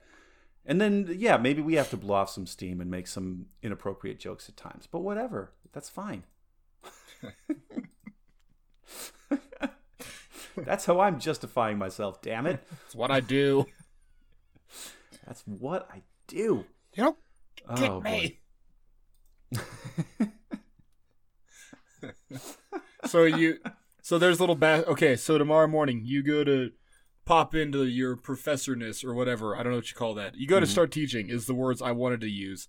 You you you Yeah. go to head to campus and everything, and there's a little bastard right there, and you reach in your pocket and like there's a weird set of keys. Are you gonna drive it? I mean, so, so I figure so long as I keep it under 85, Mm-hmm. So long as I don't enter it in a race, Yep. or um, like if there's a flat tire, I'm, I'm not going to try to like change it out. Mm-hmm. But no, I'd like take that for a spin around campus because like speed limit's 25 anyway. Okay. Yeah. But then no, okay, I, I okay, I'll, but uh, but then again, I, I I don't think I've told you this, Mark, and this is going to be a weird tangent. Maybe we can cut it out. Maybe we'll, we'll leave it in. Sure. Yeah. This this school year, they've started like a, a a new quote unquote service, and there are these little automated, uh uh, like robot car things. And what you and and when you order something off of like DoorDash or or Grubhub instead of having some poor like 20 something college kid deliver you your frappuccino it's this little like autonomous robot cart thing that that like drives around campus and it has cameras everywhere and it can like sense when pedestrians are like nearby and it slows down and and it can cross the street and all that stuff so like knowing my luck driving James Dean's cursed Porsche, I'll like crash into one of those and it'll flip me over on, on top and like kill me. All because somebody wanted a mixed berry yogurt parfait for breakfast.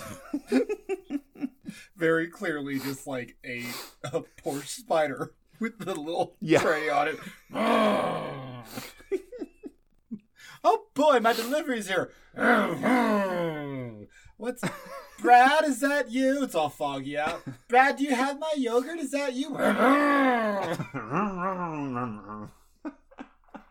You're not Brad. You're not Brad. yeah, yeah, like part part Christine, as in like the like Stephen King movie. Part Maximum Overdrive, part Boston Dynamics. Part that episode of Futurama. Or, yeah, or, or yes, or, The or, or honketing that or episode of whatever. Futurama. Yeah, it's all it's all making sense. It's all coming together. It's all coming together. God damn, what is in these beers? Yeah. what is what is in these peanut butter peanut butter stouts? oh lordy, it's good to laugh again. Holy shit, I know this is like our saying that, like, every episode, episode. too. Like, Yeah, but it but but it's true. It is true. it is kind of nice to laugh though. Like, I could use a It's laugh. absolutely. Yeah, we can. We can, even if it's about people dying horrifically. Is about it's to laugh 9/11 having a gas cap from.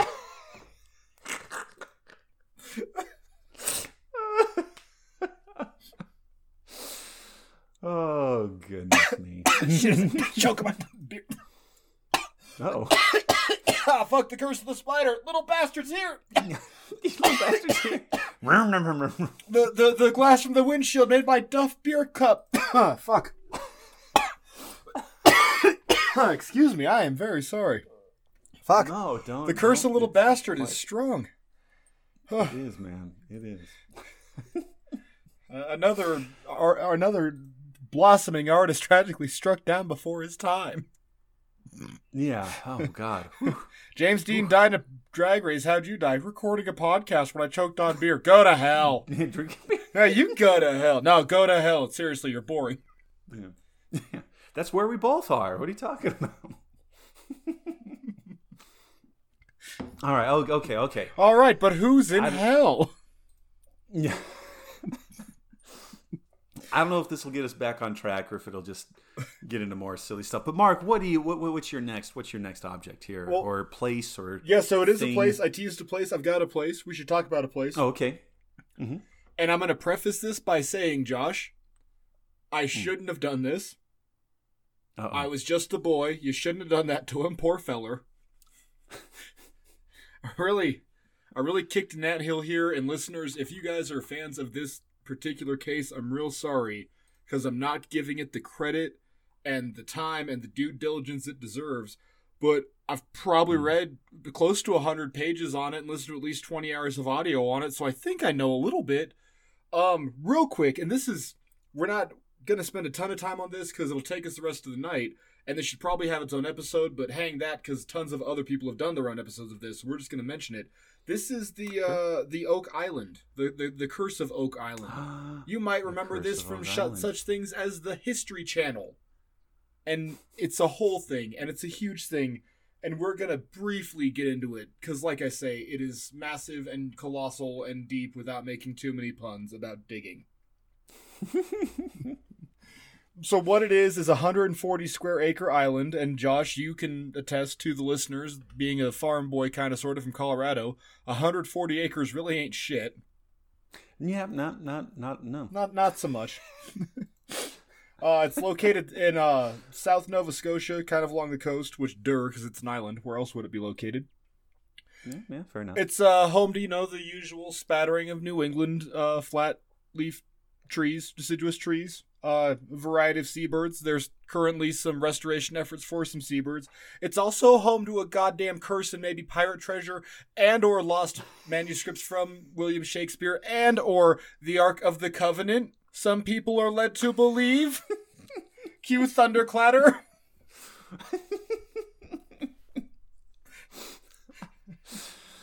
oh golly.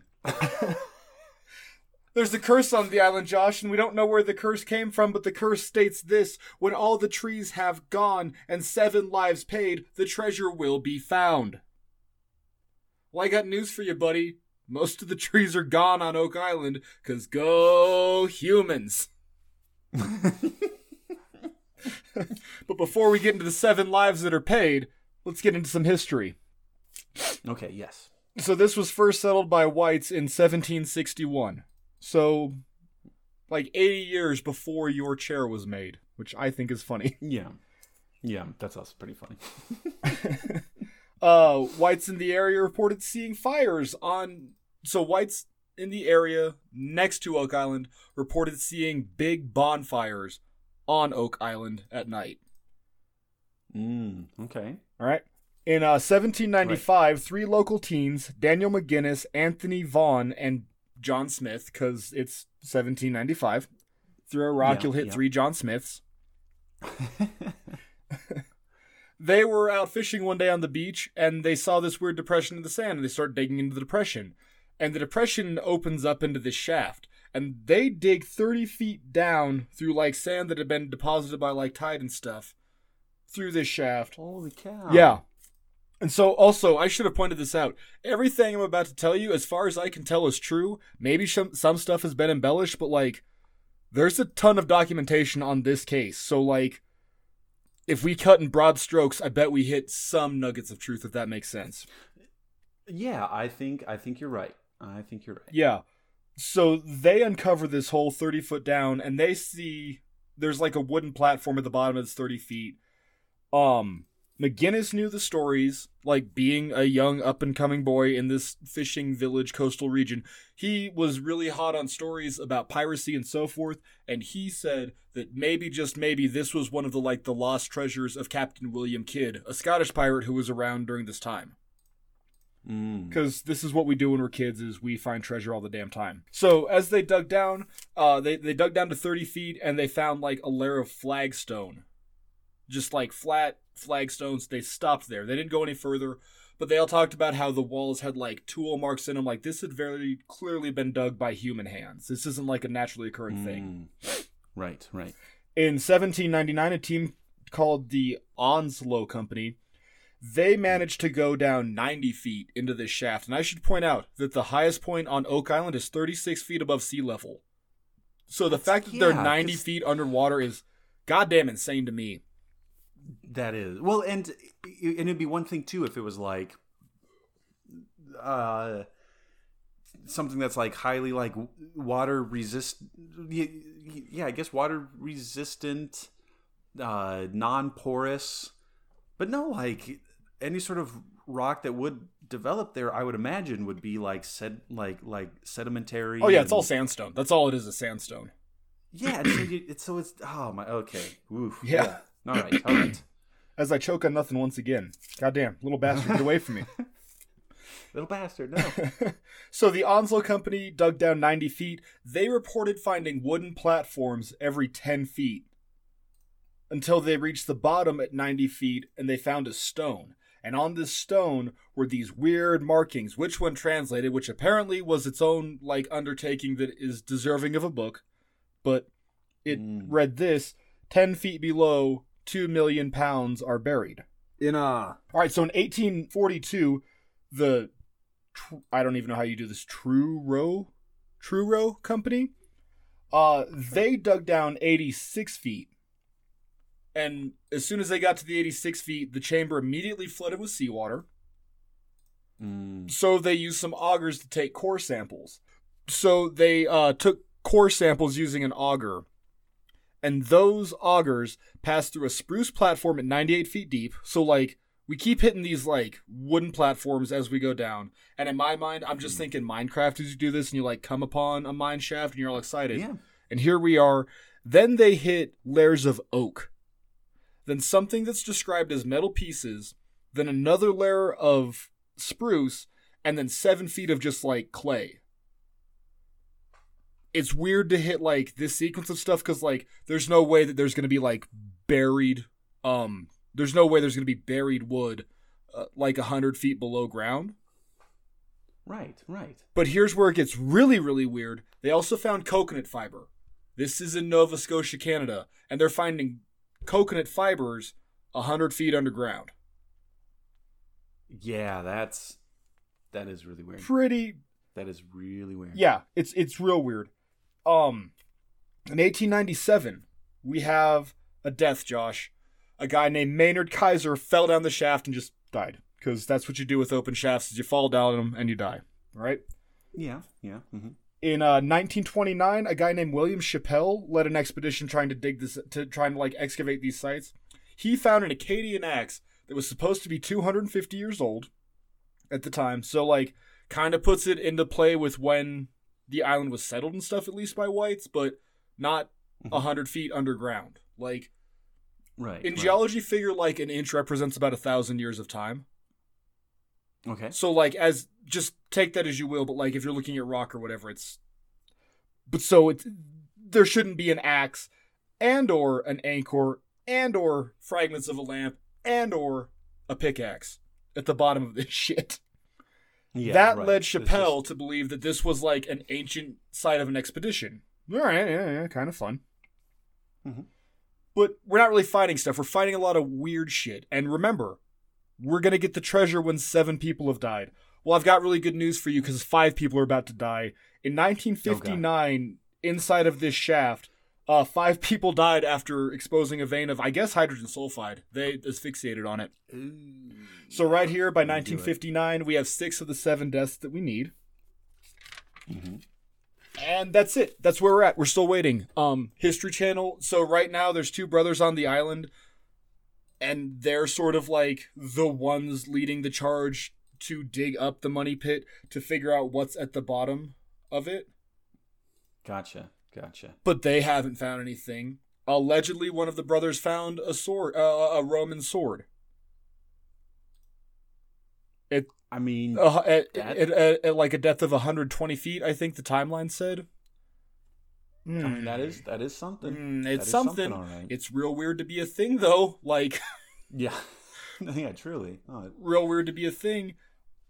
Uh, another fun note is they dumped a bunch of red paint down the main shaft, and um, they found that there are at least three underground water channels that lead underneath the island and up into wherever the shaft like goes out.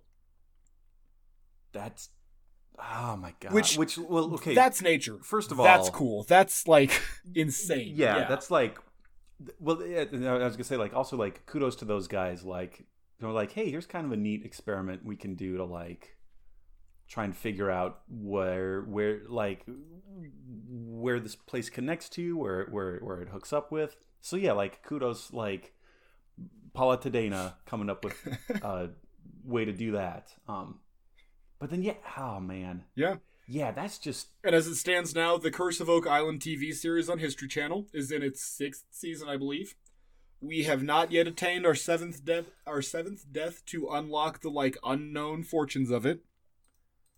But we also don't know what's in there. But at the same time, too, a lot of the stuff that I looked into said that Oak Island is pretty much hundred percent their economy is based off of treasure hunters.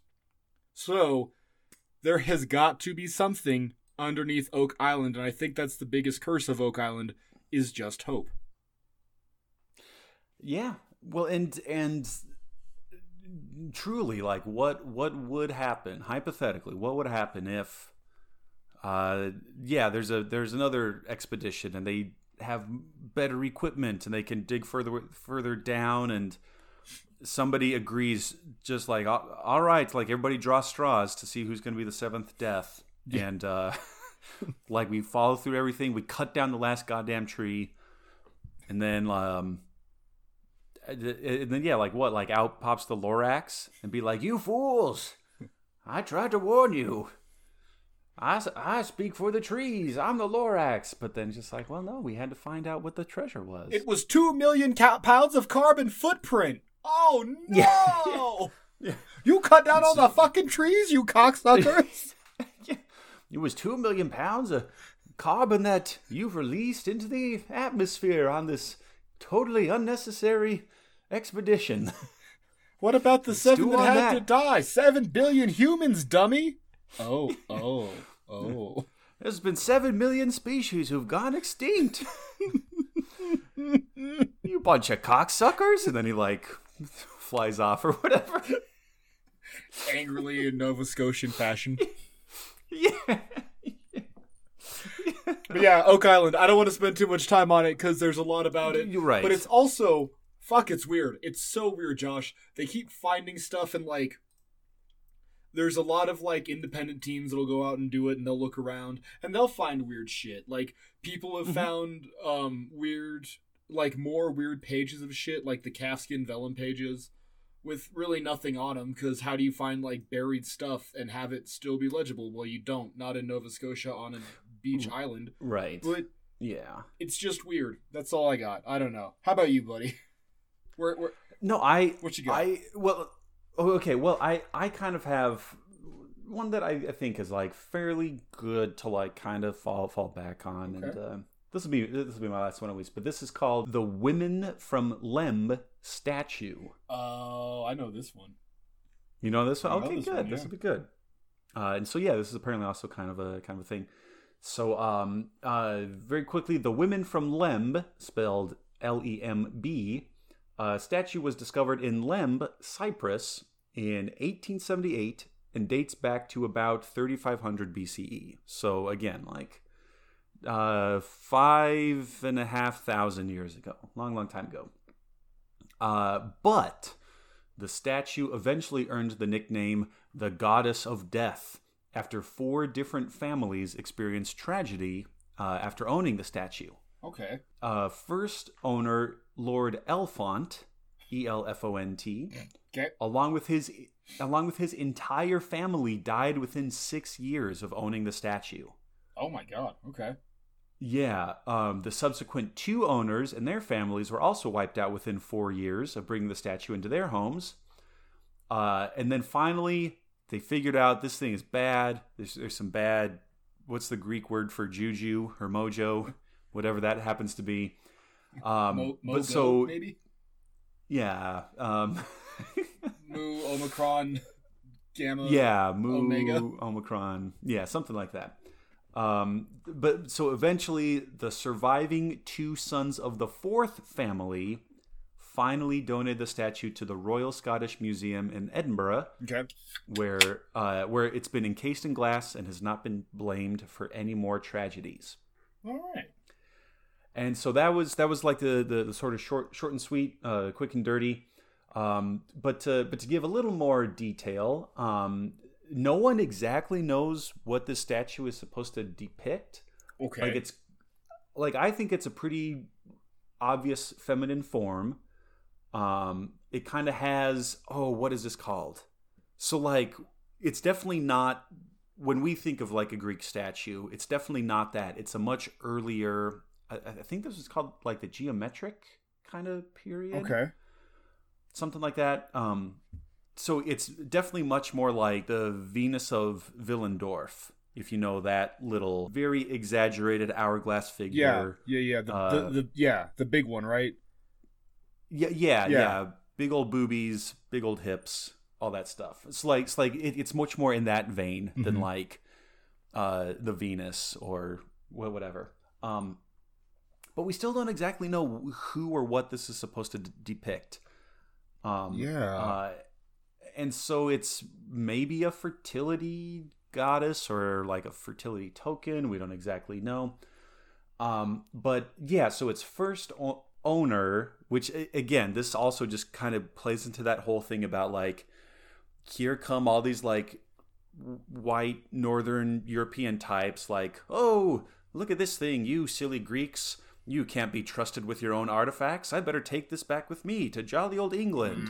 And so, like, uh, this is perhaps an instance where, man, maybe if more people died uh, when they were stealing the Parthenon marbles, maybe those would be back in Greece already. but at any rate, uh, I'm I'm all for. I don't care. I don't care. Get get the Parthenon marbles back. Uh, but but anyway, so um, so yeah, I mentioned this guy in my little rundown, Lord Elphont. Um, uh, was apparently the first owner of this statue or thief. I don't know. I'll I'll go there. Hot take. Um, dude who and then yeah, obtained it, the whitest, Yeah, the first white guy to get it. it. Good Yeah, job, Lord Elphont. not- You fucking did it. yeah, who is not Cypriot. Uh, and so and so yeah, and so it, it just says it just says within six years all of his family members died. Oh shit. And so now I have to I have to look this up. Uh, uh, if I had a little more time, I could I could try to see exactly what it was. Mhm. Does it does it mentioned? Um, bu-. Okay, yeah, it doesn't it doesn't necessarily say it doesn't say how they died, just that they did die. Just that whatever, they did that's die. fine. Okay. That's fine.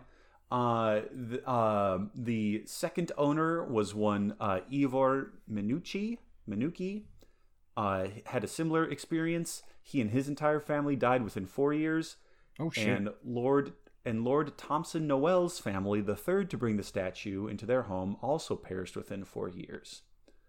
okay. Um, and so yeah, like the first three families, very yeah, kind of like uh, quickly they all they all perished. Uh, and then uh, apparently it sort of like vanished or was lost was, was kind of lost for a minute. Uh, but then it eventually wound up in the hands of Sir Alan Biverbrook. And apparently, uh, he, his wife, and their two daughters also died shortly after coming into possession of the statue. okay. And, and then yes, before before um, the two sons, the only two members of this family that were left were, were the two boys, and they donated it to yeah the Royal Scottish Museum um, in uh, Edinburgh, Scotland. And yeah, it's just it's just seemed to be chill after that. And so maybe I don't know, that's maybe making me think of like maybe this thing wasn't supposed to just be like the possession of one family.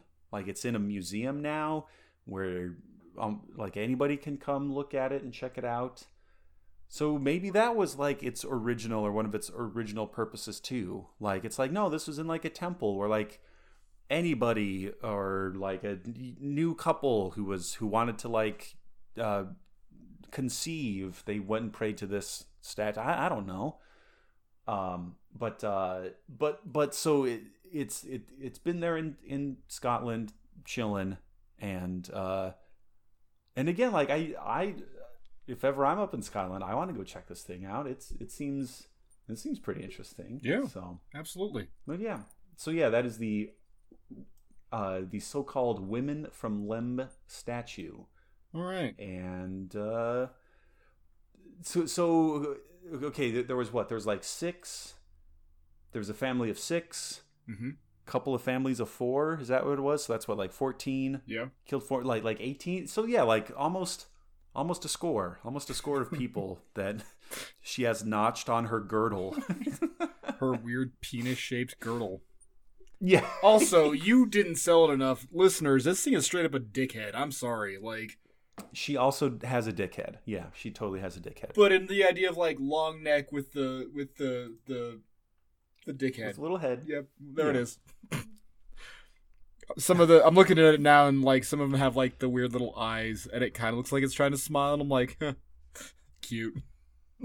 Yeah. No, it well and, and and there is there's like um yeah, from the like so-called uh like archaic or um yeah, like period like yeah, that was the and I want to say this was this is called like the geometric style cuz even like vase paintings Mhm.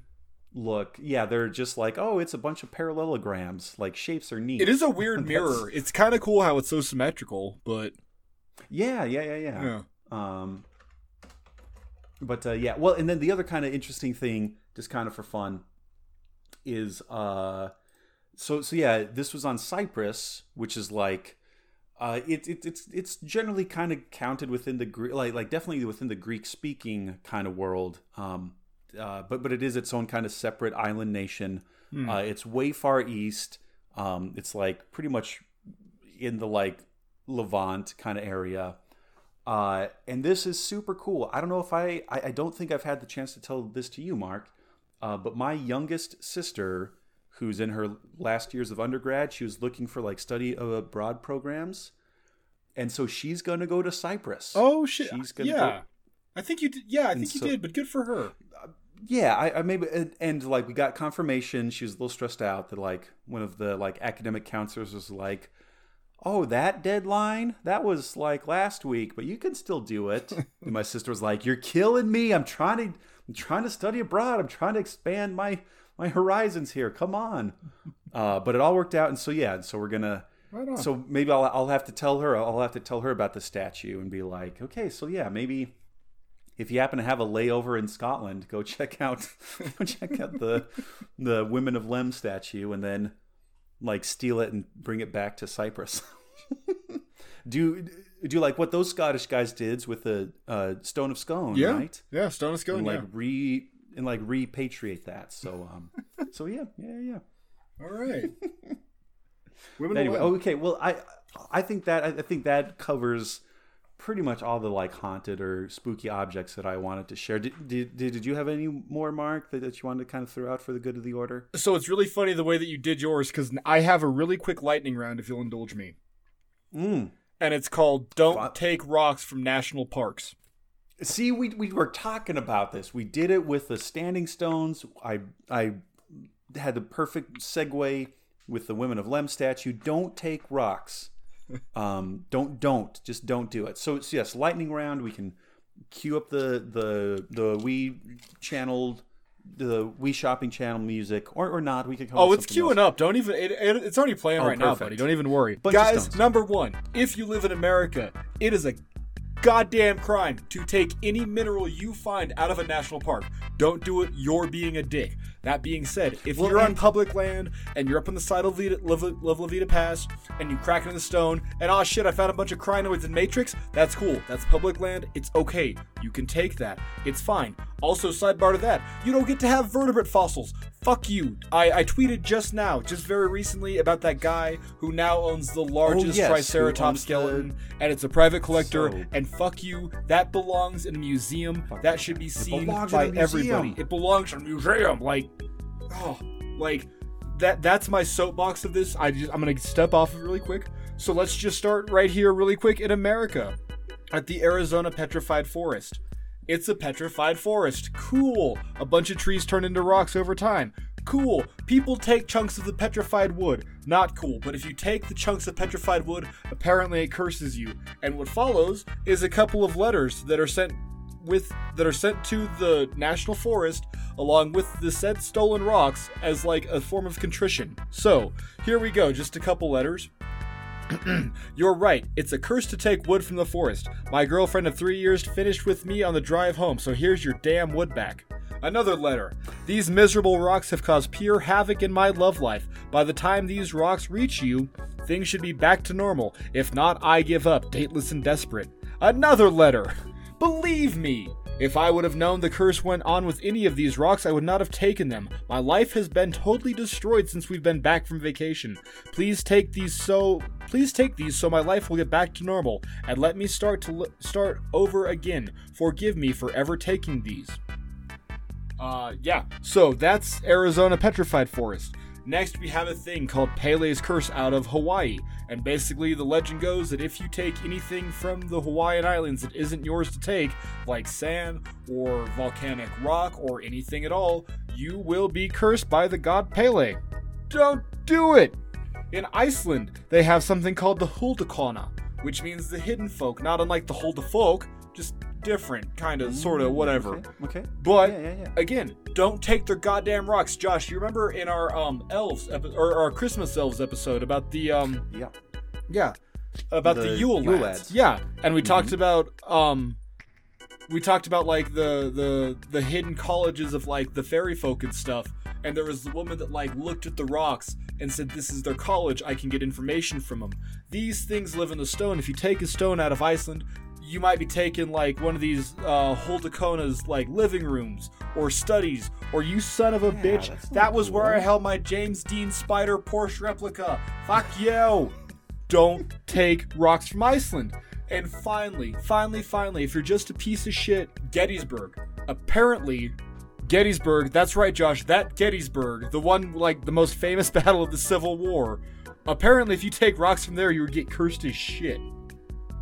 Well, I would hope so because as as we've talked about, and, and this is also like completely a callback to our standing stones. Like people, rightly so, get get get horned up for rocks, and and I get it. Like and me I've too. seen the cool me, I have photos. tons of rocks, but I get it. I Yeah, definitely get but it. But you do it properly. You you you you you do it properly. You do it respectfully. You're not gonna. You're not just like, oh hey, I'm gonna like. Well, uh, you, you also mentioned this that, that, that yeah, like like like like taking rocks from like national forests is a crime.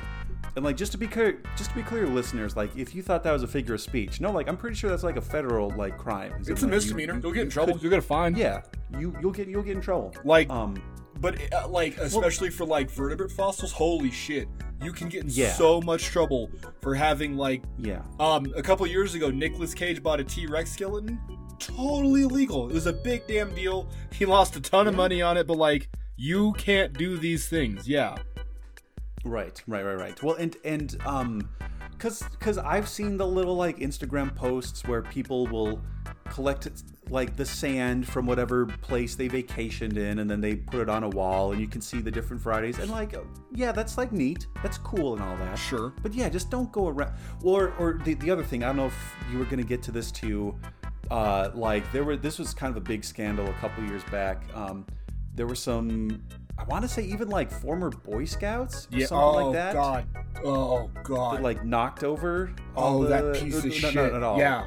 Uh, But yeah. yeah, like knocked over these rock formations in Utah, Yeah. wasn't it? In Utah, yeah, the the the hanging stone. I want to say it was called. Yeah. Yeah, yeah. it's, This they- this so rock that has been static and fine for like a hundred million years. Some Yeah. dickhead Boy Scout leader knocked it off, and oh, you piece of shit, dude! Like, nature's Yeah. there. It's just a thing. Let it be. You're not smarter than Yeah. it. It will outlive you. Go fuck yourself. Next time you have a thought, let it go. Okay, I'm done. Sorry. I- Yeah, This exactly, this one pisses No, me off. This is my right. cursed object. This one really pisses me off. Like. Well, because it is. It, it's also that sort of ethos, and maybe this is also like the spirit of Teddy Roosevelt coming uh, to us too. Is is it's like let other people enjoy that too, right? Like you're there, you're out in nature's majesty, you're you're living it up, you're enjoying that. So let other people do it. Yeah. like it like it's that same it's like that same kind of idea of like oh hey here's like a fireworks display what if i like record it on my shitty camcorder it's like it's not the same thing it's not like you're not going to be able to capture that Yeah. it's not the same experience so just take the time to like be present and in that moment and loving this rock formation loving this petrified forest but then don't just steal anything. Don't You're a take it. Piece of shit. It's not yours. Go fuck yourself. Like, Exactly. It's not yours. yeah, Oh, also, just very quickly, because this was driving me crazy, and I had to look it up. yeah, buddy.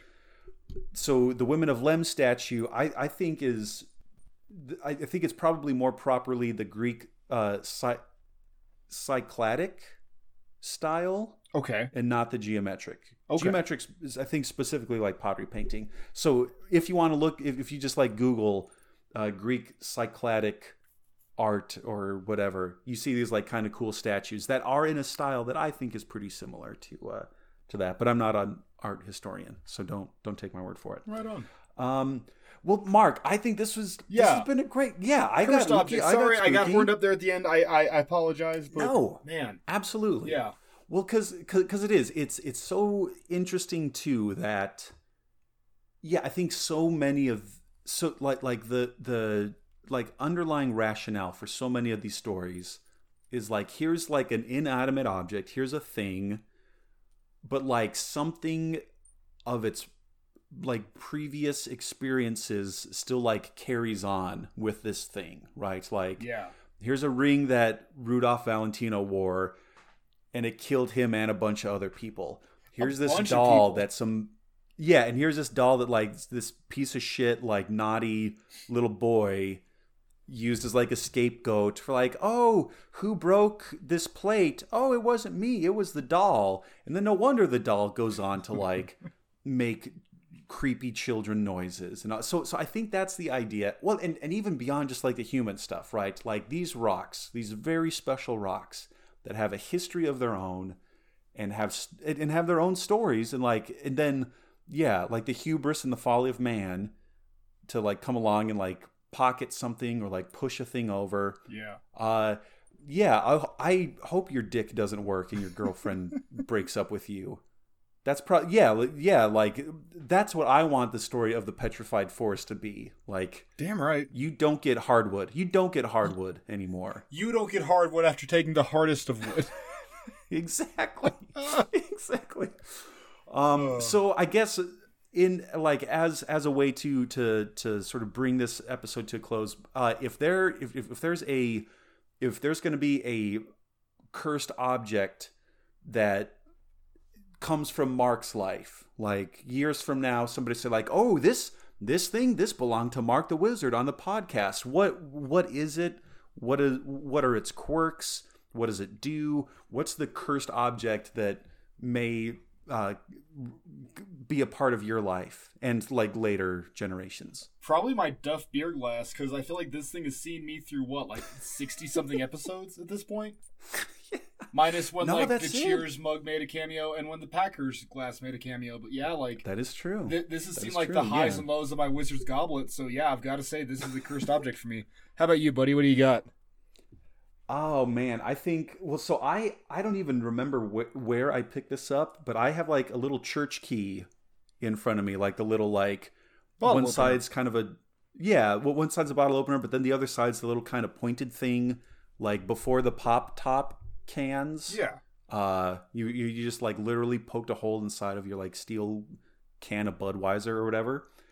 Um, and yeah, like, and, and this also had a life even before, as I'm sure is the case with your Duff uh, beer mug too. This also had a life before the Two Wizards podcast, and so maybe one day, um, yeah, like uh, in the Two Wizards podcast museum in the Florida Keys, Florida Keys. There's gonna be some old grandma like, oh yes, this is here's some of the drinking paraphernalia in the in the Quincy wing of the Two Wizards podcast museum. and some some say that if you use this church key to open your beer, the the first sip will blow up in your face like Mark's homebrew beer in episode Oh shit! Oh god, it's oh, too good. Fuck, too we got to get out of here. Well, Where can they find our cursed yeah, objects? yeah, buddy? we, we do. Yeah, we do. We we, we got to wrap it up. But so, listeners, thank you for joining us along on this on this ride. I, I think we both had a lot of fun. We went we went weird. We got fun and dumb and silly, and, but also informative. Also Hopefully informative. you learned something too. Don't take rocks from national parks. Yeah. For, first and foremost, don't take rocks from national uh, parks or, or forests or anything like that. Uh, stop stealing Greek artifacts, please, for the love of God. Uh, and even if, like, oh wow, here's Brad Pitt's uh, fountain pen, just be careful. You may end up like dying or something. Just just, just be careful taking objects from actors. Don't I'll take stuff that too. isn't yours. Yeah, and and just don't take stuff that isn't yours. Uh, so, but but tell us, maybe maybe you have a haunted object, maybe you have a creepy doll in your house, uh, and it and it does weird things. Let us know. Tell us about it, and then we'll share that with the rest of the viewing audience. Yeah. Uh, and and and how you can do that? You can send us an email to two wizards podcast at gmail.com. You can find us on Twitter at two wizards pod c1. You can find me on Twitter, uh, Josh at Plaid Barbarian, and uh, Mark. They can find you on Twitter at Marky Stardust. Correct? That's correct. You can also find me on my other podcast, Dang Ol' Podcast, a weekly King of the Hill review That's podcast. right. So yeah, That's right. Exactly. Exactly. So yes, Mark. I even if we're not doing like a proper Halloween challenge, I think between SCPs and I think with haunted objects, curse objects today, we're, we're still channeling that Uki and that spooky. oh yeah, Pterosaur attacks was terrifying, and yeah, absolutely. Yeah, exactly. Exactly. Well, and listeners, uh, if you kind of do the math, you know that we record on Sundays, and wouldn't you know it, the next Sunday actually is Halloween. So we'll we, we'll we'll have something special. We'll have something special for for that episode. Yokai Uh, Part Six. Yo- Yokai Part Six. All right. Well, everybody, until that time, uh, I'm Josh. I'm a wizard. And I'm Mark, and I'm a wizard. Thanks for joining us, everybody. All right, take care. he rolled upon his back, and after that, I killed them all!